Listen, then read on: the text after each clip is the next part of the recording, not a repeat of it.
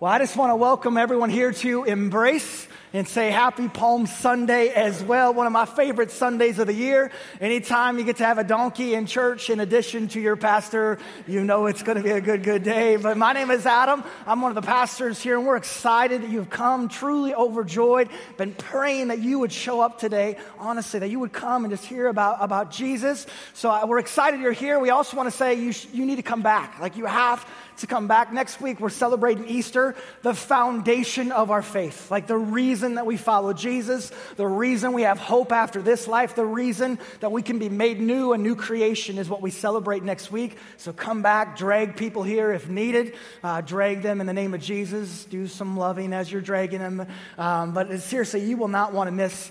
Uh, next week. Now, it might sound kind of strange, but I'm a person who absolutely loves parades. I love parades. Like, it's hard to beat a good parade.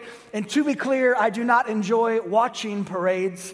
Instead, I enjoy being in the parade, okay? Like, I've never enjoyed watching, watching the Macy's Day Parade. It comes on, I'm like, I'm not even sure what this is, so I turn it as quick as I can.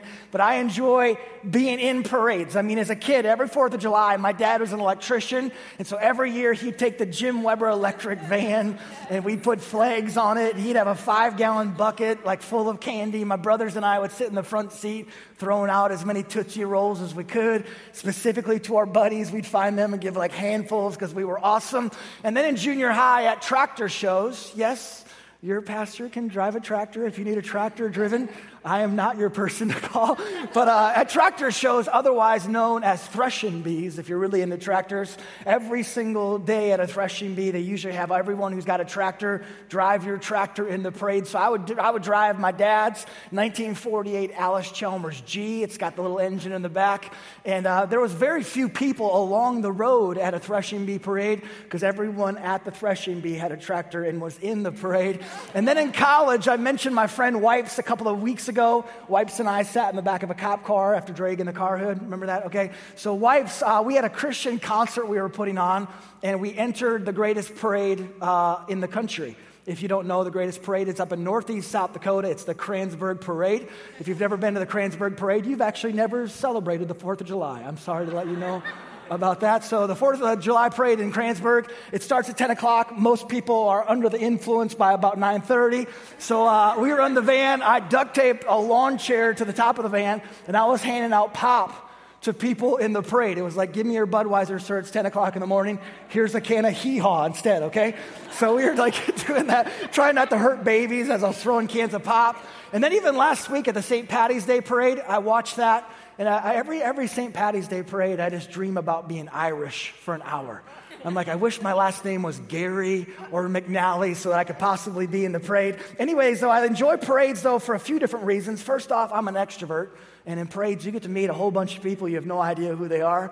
And it's fantastic. I mean, it's awesome. I would never want to be a politician ever, uh, but it's fun just to shake hands and hold babies along parades. It's cool.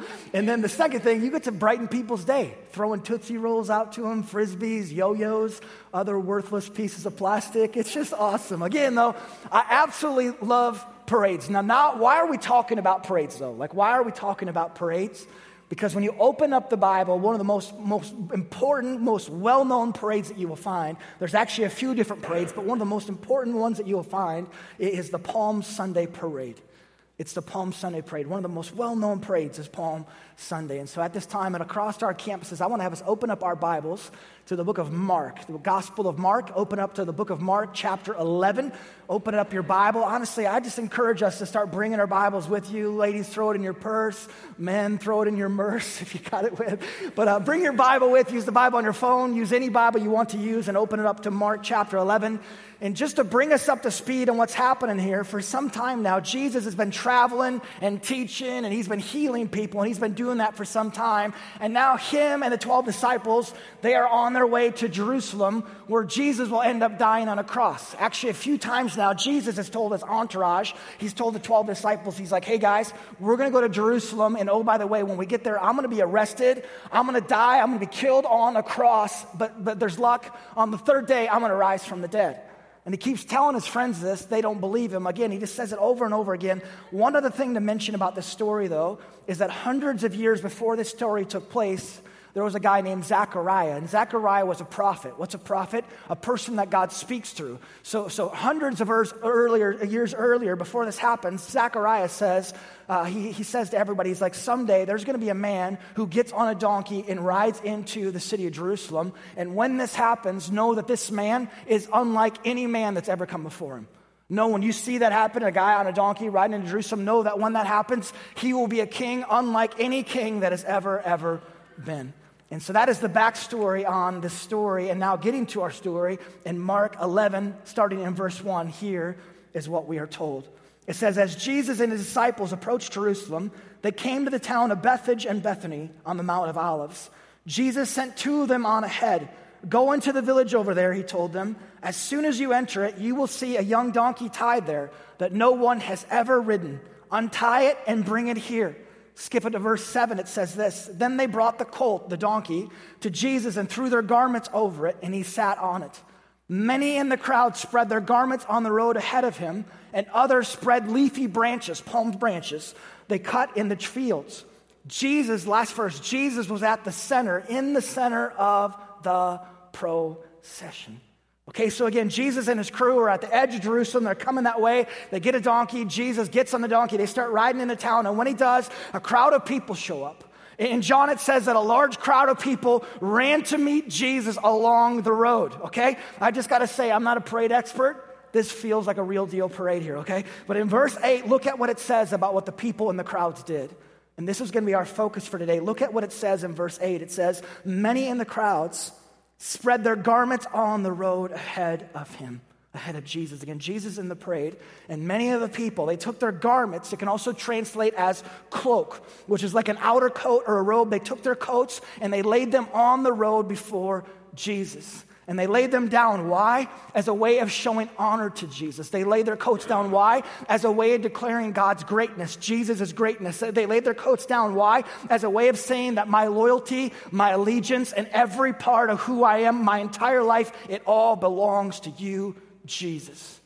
I mean, this was their way of rolling out the red carpet for Jesus. At this time, if you were a king or you were a queen, you would get branches on the ground, you would get people's coats on the ground before you. But listen to this at this time also, for many of the people, their coat would have been everything they owned. Their coat, this outer coat, would have been their most prized possession their most valuable thing they own. Like for some of them, it would have been all and everything, truly everything they possessed. And yet, once again, when Jesus approaches them on this parade, they run up, they take off their coat, they put it on the ground, and they spread it out before Jesus without hesitation. They see Jesus, they run up, they take their coat off, they lay it on the ground before him. An entrance fit for a king. So this is a powerful scene, right? The parade and the people laying down their coats, but more than just them laying down their coats today, I just want to ask, what does this mean for us? Like, I just want to ask, what does this mean for us? Like, what, what does it look like for us to lay down something before Jesus? And more than our coats, what does it look like for us to lay down our everything? Like, how do we roll out the red carpet for Jesus? What does it look like for us to lay down our very lives before Him? And I, I, know this still sounds really churchy, and so trying to get all the churchiness out of my language, what does this mean? Well, hear this to lay something down simply means to give up or to let go. To give up or to let go. And so with Jesus, it's just giving up a part of our lives, or it's letting go of every part of our lives before Him, just making it known Jesus, this is yours. This specific thing I'm letting go of. This specific area of my life, I'm giving up. This, this specific place, I'm handing over to you. I'm giving every part of who I am, like my entire life, I am laying down before you. And so, with this for today, we're just going to mention two specific things that we need to lay down before Jesus. Two things that I know for me personally are hard to lay down. Two things at times are painful to lay down. There's so many things that we can mention, but again, we're just going to lay down, we're going to talk about two specific things that are so important for us to let go of and to give up and to lay down before Jesus. And so the first truth today is this when it comes to Jesus, first off, we need to lay down our desires.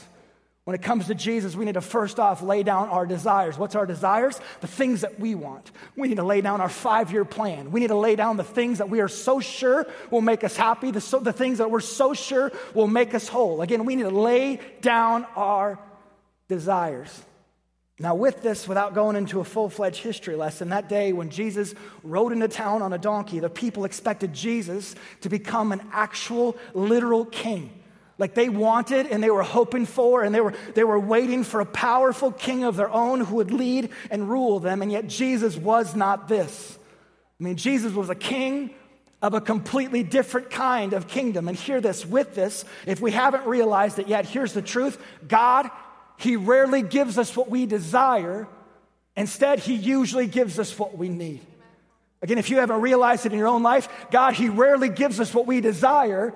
Instead, He usually gives us what we need. And I don't know about you, but thank God for that, right? Thank God for that. Thank God He rarely gives us what we desire. Instead, He gives us what we need. Thank God for that. I mean, think about all the crazy things that you've prayed for. Think about all the crazy things that you've hoped for. Think about all the crazy things that you so badly wanted. Thank God for that. I mean, think about who you would have ended up with in sixth grade. Just see what I'm saying? Like, dear Jesus, she will complete me.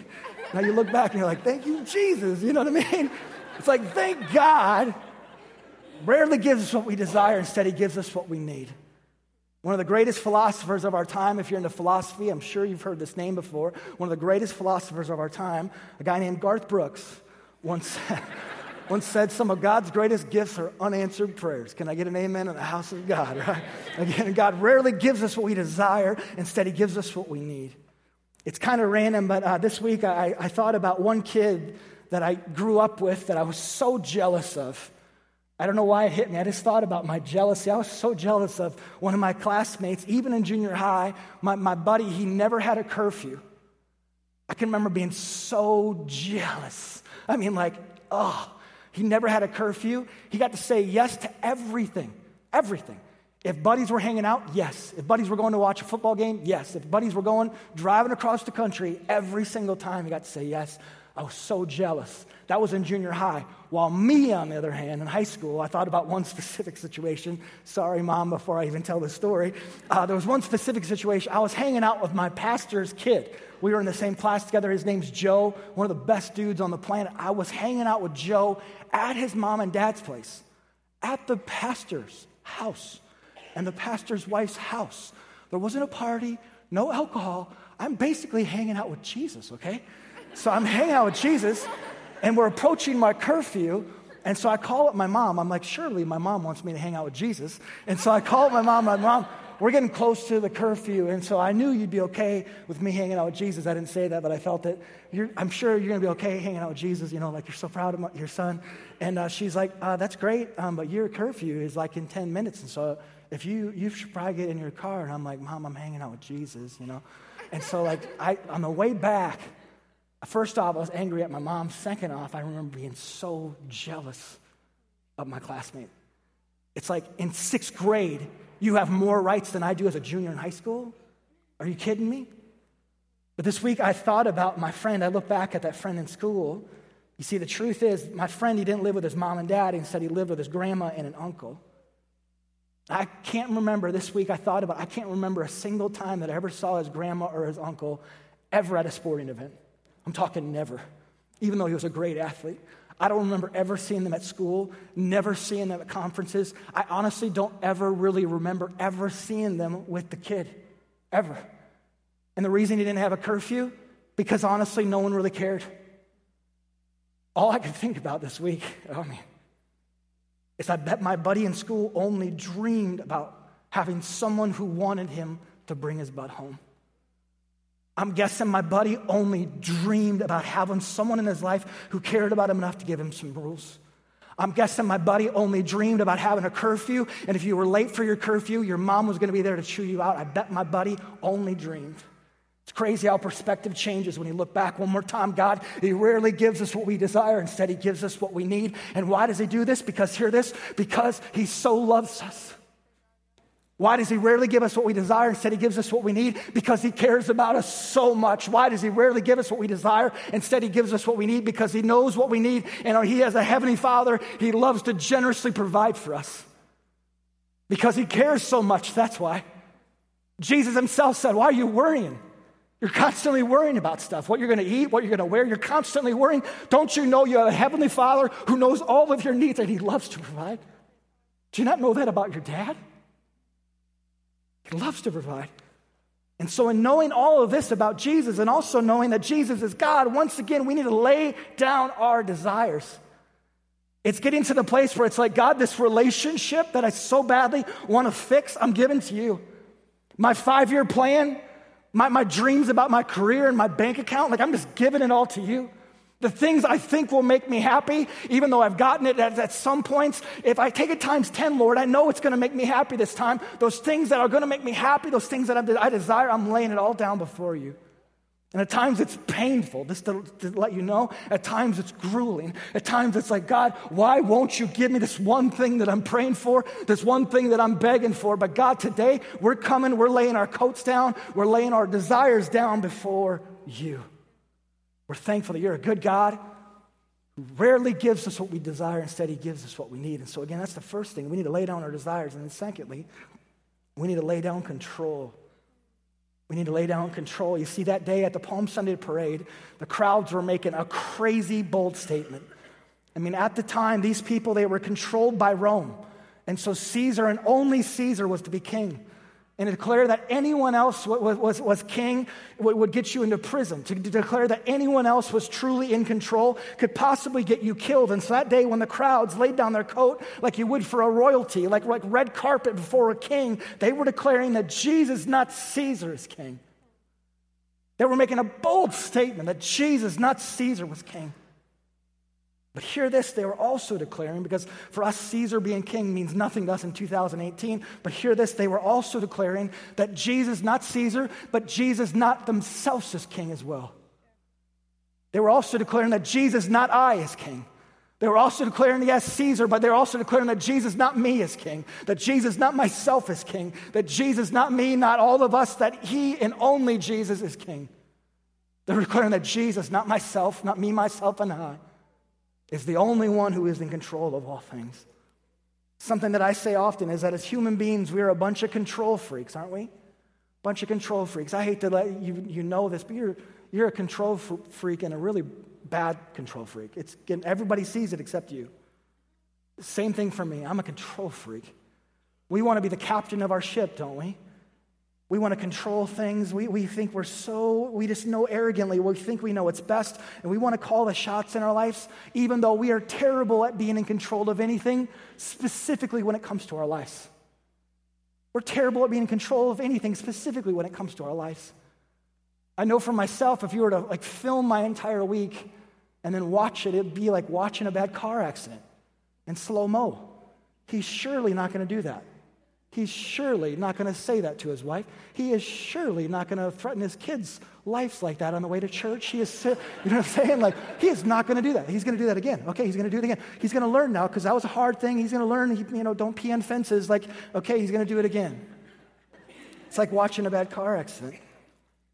Even as followers of Jesus, we want to be in control, don't we?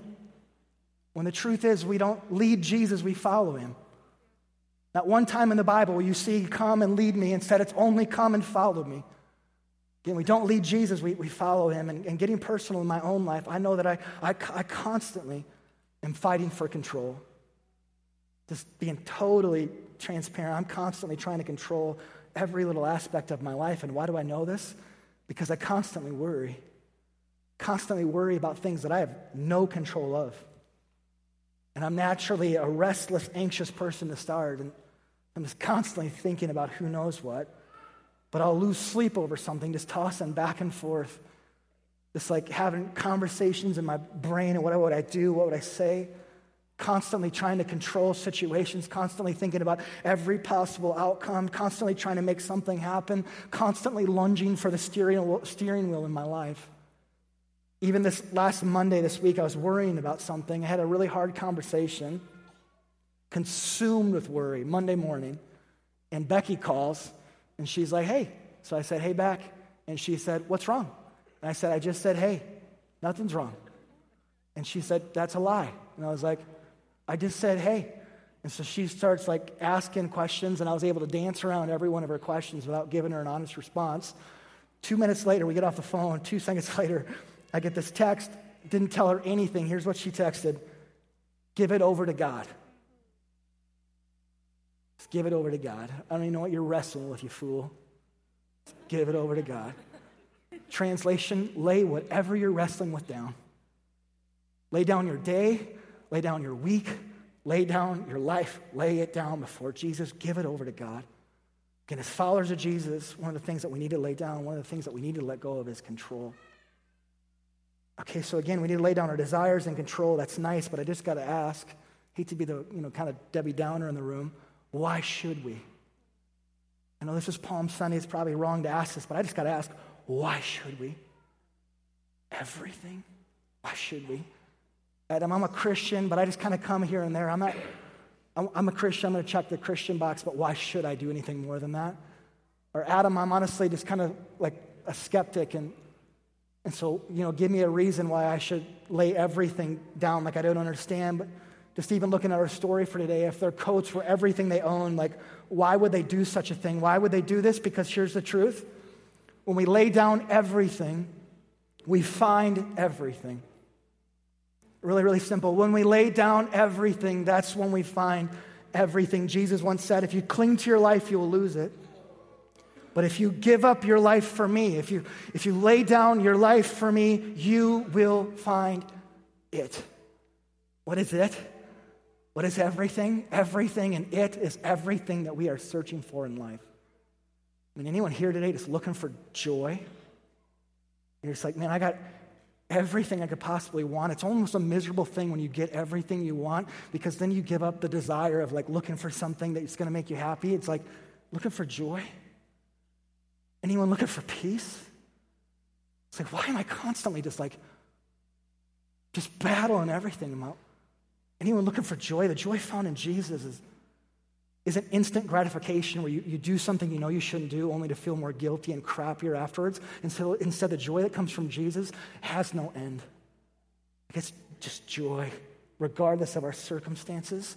What, what is everything? Everything is purpose in life more than chasing like a bigger income or money or status or a, a, house. And maybe if we tricked out our house a little bit more and if we flipped our bathroom because I don't really like the tile anymore. And if, if I could just get my body, if I just like looked like this certain way, like everything is purpose. God gives us a reason to get out of bed each morning. Everything that's our identity, an identity that is constant and unchanging. When we feel crappy about ourselves, our worth is constant. When we don't hit our sales this week and we're bummed about it, which is so stupid that we're bummed, but we are, our worth is constant.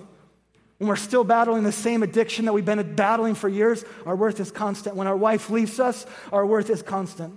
When we're embarrassed, we feel like we're all alone, our worth, our value is constant. When we're struggling with identity, it's constant.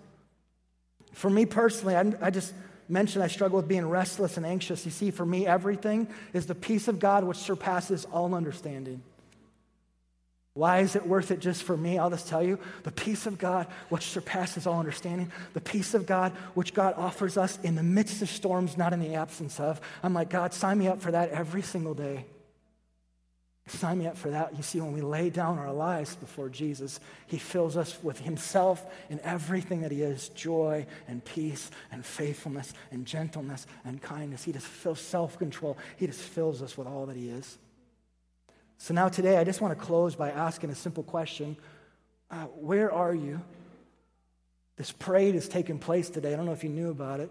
This guy's riding into town in Jerusalem on this, this donkey, and I just want to ask, Where are you? And it's okay wherever you are. Don't feel bad about being where you are. Just be honest with yourself. Are you, are you in the distance, just kind of watching the parade? Is that where you are? And it's like, yeah, I'm kind of a Christian. I show up every so often. I pray when I try to or whatever. Well, that's about it. Is that you? You're just kind of watching from the crowds? Maybe you're that skeptic, and if you're a skeptic here with us today, we're honored that you are here. We're not just okay that you're here, we've been praying that you would come. I'm a skeptic myself. We're thrilled that you're here, but maybe you're a skeptic and you're just standing on the hills, just kind of watching Jesus, like just kind of learning more about him. Like, I don't really know who this guy is, and my friends are Christians. I'm not really sure. Is that you? Or are you close to the road? And you're close to the road and you just want to be as close to Jesus as you can, but you're not ready to give up everything. It's like, Jesus, I just want to be so close to you because I'm not happy without you, but I'm not really sure I'm ready to let go of this relationship that I know isn't pleasing to you. Like, I, I just know that. And so I'm just going to kind of watch you. Is that cool? And I, I, know what you have to say about finances, and I know what you have to say about my, my thoughts and how I, how I function and how I talk when I'm with the guys. Like, I just know all these things. And so I, I just want to get as close to you as I possibly can. But I'm not really sure that I'm ready to, like, to lay my coat. Like, do you know how expensive this coat is? Like, it's my most valuable possession. Like, I'm just not, I love you, but I'm just not, like, it's, this is my, my identity. Like, I can't, and so I need to hold, is that where you, where you're at? Or when you see Jesus today and every day, is your first reaction just to run? I just want to get as close as I can. And as you're running, you're taking off your coat.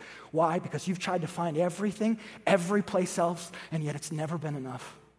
So you see Jesus and you're like, oh my goodness, I'm taking my coat off and I'm laying down this addiction. I'm laying down my private life. I'm laying down my marriage because it just doesn't work without you. Like I'm just laying everything down and I'm standing back like everything. Like you are a king. I'm not a king. You're in control. I'm not in control. I'm just laying it all down. Again, where are you?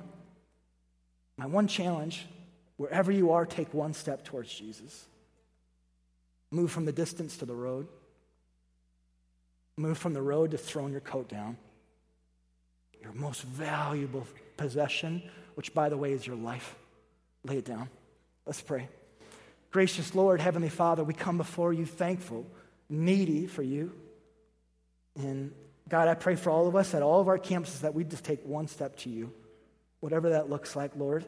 For some of us, maybe for the first time, we're laying our lives down.